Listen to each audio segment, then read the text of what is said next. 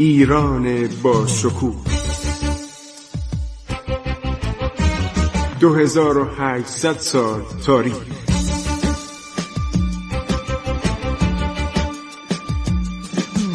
عبور از تاریخ.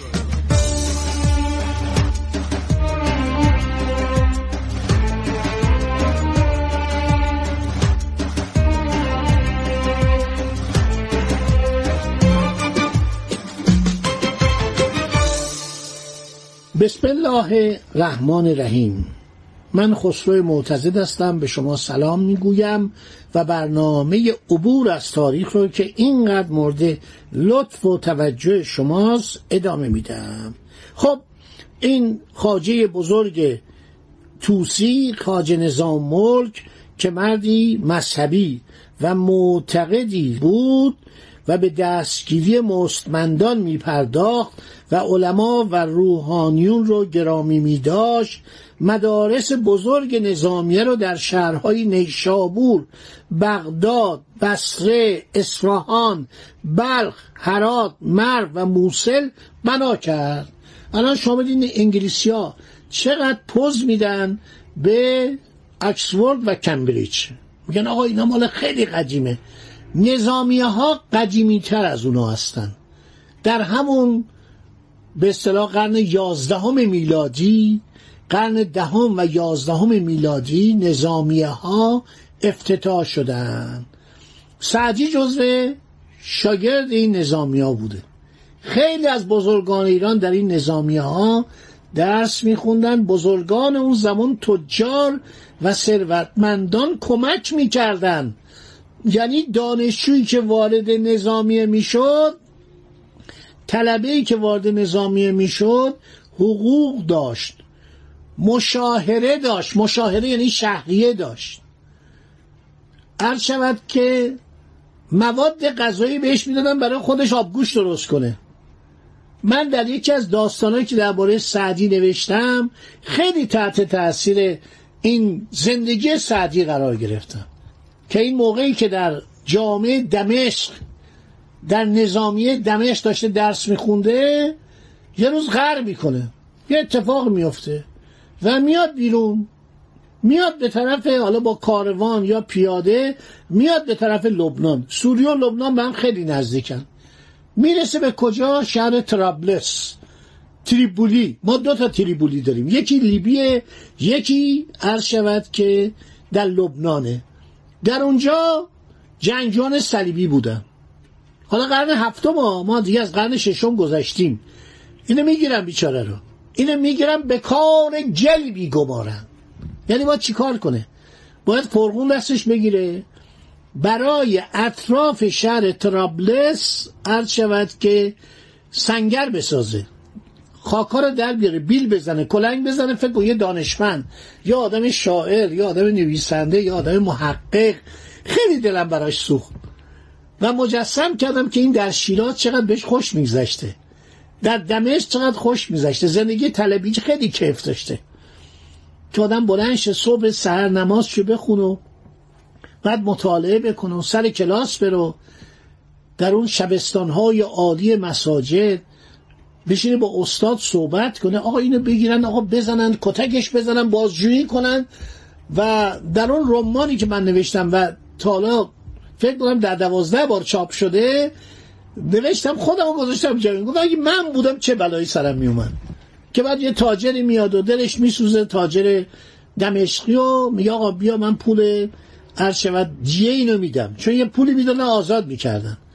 اینه میاره و یک دختری رو مال خودش بوده. دختر بد اخلاق بد ادا اینو به عقد سعدی در میاره. و سعدی در گلستان حتما خوندید. خیلی جالبه که میگه آرزو می‌کردم برگردم برم تو همون سنگرهای صلیبیون. در اونجا کار کنم بیگاری کنم کار گل ببرم. اینقدر این خانوم به سر من هی منت نذاره که تو آقا تو برده بودی و تو غلام بودی و تو اسیر بودی و پدرم تو را به ده دینار هر شود که آزاد کرد. که بعدم طلاق میده و مریه این دختر میده و راحت میشه. این خیلی واقعا شما این گلستانه که بخونید تاریخه. داره زندگی خودشو میگه. مشاهدات خودشو میگه. شما این شعرهای ما رو دست کم نگیرید. شما زندگی مولوی رو وقتی می‌خواید بخونید باید برید مستوی رو بخونید. یا مثلا افکار خیام رو باید برید ربایاتش نگاه کنید. بینشش و ذهنش و اون هوشمندی و اون علمی که فراتر از زمان خودش بوده پیدا کنید توی ربایاتش یا حافظ از خلال غزلیات حافظ یه جایی تعریف کرده تشکر کرده گفته حاکم آدم خوبیه. فلان امیر خیلی مهربانه فلان امیر بده از جد می‌کنه. مردم رو مورد آزار و ستم قرار میده. شما واقعا زندگی اینا رو از طریق این دیوانهاشون می‌تونید پیدا کنید. مخصوصا سعدی که کامله. یعنی تمام حوادث زندگی خودشو در بوستان و در گلستان مخصوصا در گلستان نوشته.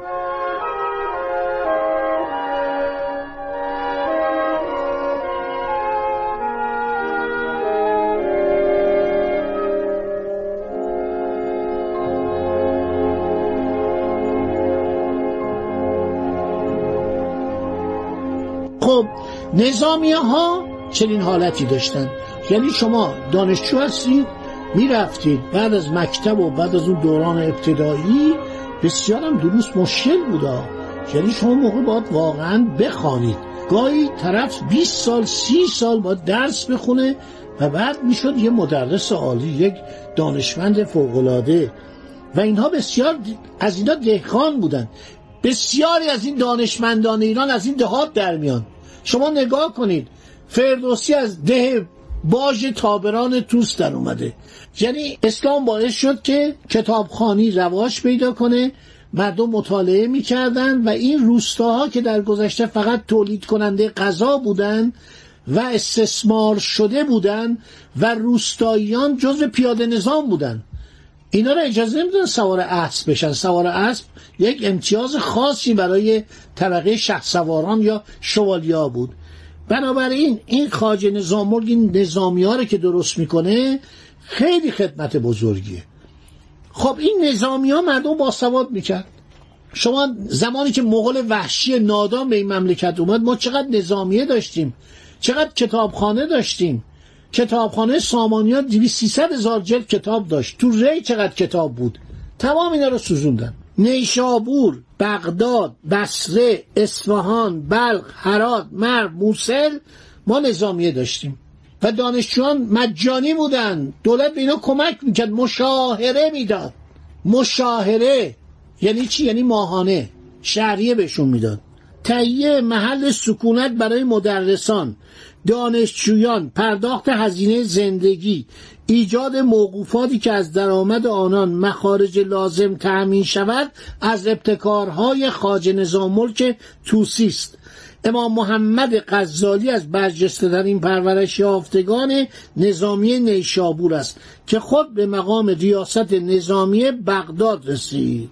وزارت خاجه مقارن اوج قدرت فدایان اسماعیلیه که بیش از همه از مخالفت وزیر صدمه می‌دیدن چون از اینا بدش میومد به همین جهت سخت با او مبارزه می‌کردن.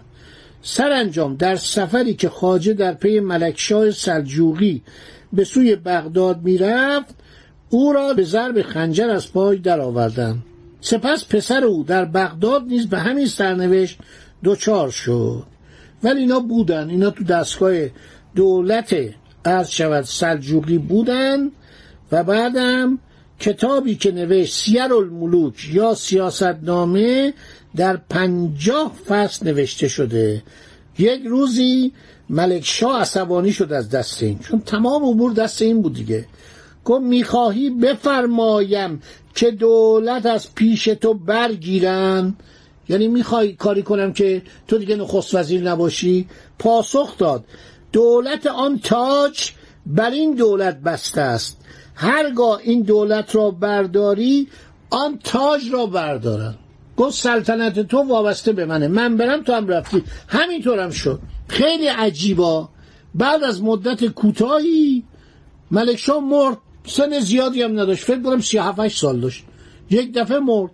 شاید مثلا به دو سه ماه نرسید و این خیلی شگفت انگیزه حسن صبا یه اشاره هم به این بکنم چون می‌پرسن که این کی بوده؟ فوتش در سال 518 هجری قمری بوده میشه 1124 میلادی. در اوایل قرن 11 میلادی در شهر ری ایران متولد شد. بعد جزو طرفداران اسماعیلیه شد از راه اصفهان و آذربایجان و شام به مصر رفت. بین دو پسر خلیفه فاطمی بر سر جانشینی اختلاف بود. حسن صبا یک سال و نیم در مصر و به پیروان نزار پسر بزرگتر خلیفه پیوست. بعد به خوزستان و اصفهان و یزد و کرمان و دیگر نواحی و سوی خود کسانی را به تبرستان و دیلمان و علمود فرستاد. نظام ملک خیلی از این ناراحت بود. حاکم ری و معمول دستگیریش کرد. حسن از آن پس به ری نزدیک نشد. در کوهای دیلمان و اطراف قزوین متواری بود. قله علمود قله بود که مال دوران ساسانیان بود. بسیار بلند بود در ارتفاعات علموت قزوین. که الان هم خارجی ها میان میرن و می‌بینن. چند سال پیش یک سفرنامه مفصلی نوشته شده. دانشمندان ایرانی و جغرافیدانای ایرانی هم خیلی رفتن اونجا دیدن. اینو از نظری من میگم که سوال می‌کنن که اینا کی بودن و حرفشون چی بود. بنابراین اینها میرن به قله علمود. عرض شود که شخصی رو پیدا می‌کنن. اونجا هم اسمشو می‌ذارن. آشیان عقاب. اونجا رو درست کن. به صورت قله نظامی در میارن. و قله های محکم و بلندی در نقاط مختلف کوهستان دیلمان و تبرستان و کوهستان و در آنجا نیز قله های استواری می سازند قله های مستحکم اسماعیلیان در واقع پناهگاهی برای مخالفان دربار خلفای عباسی و دستنشاندگان ایرانی آنها بوده. سلجوقیان سعی کردن که اینها رو براندازند. خیلی هم عرض شود که خاج نظام در کتاب خودش به اینا بد میگه. ولی نتونستن. خاج نظام بزرگترین مخالف حسن صبا و اسماعیلیان به ضرب دشته یکی از فدایان اسماعیلی از پای در آمد. اینا 45 سال در کمال قدرت عرض شود که بر قلای اسماعیلیه تا صد قله اینا تسخیر کرده بودن. چون عرض کردم دوران ساسانیان ایران قلای زیادی داشت. منتها این قلا متروک افتاده بود اینا درست کردن چاه آب می‌زدن. و هیچ نیازی به بیرون نداشتن. از یک راه مخفی پلکانی هم می اومدن به بیرون. تا زمانی که کوخان مغول به ایران اومد کسی نتونست این قلا رو کشف کنه. داستانهای خیلی زیادی در این باره نوشتن و می‌گوین مطالبی که درباره این میگن بیشتر خارجی ها گفتن. و یه سری داستان های مختلفی که هستش. دوستان عزیز خدا نگهدار شما. تا برنامه آینده. عبور از تاریخ.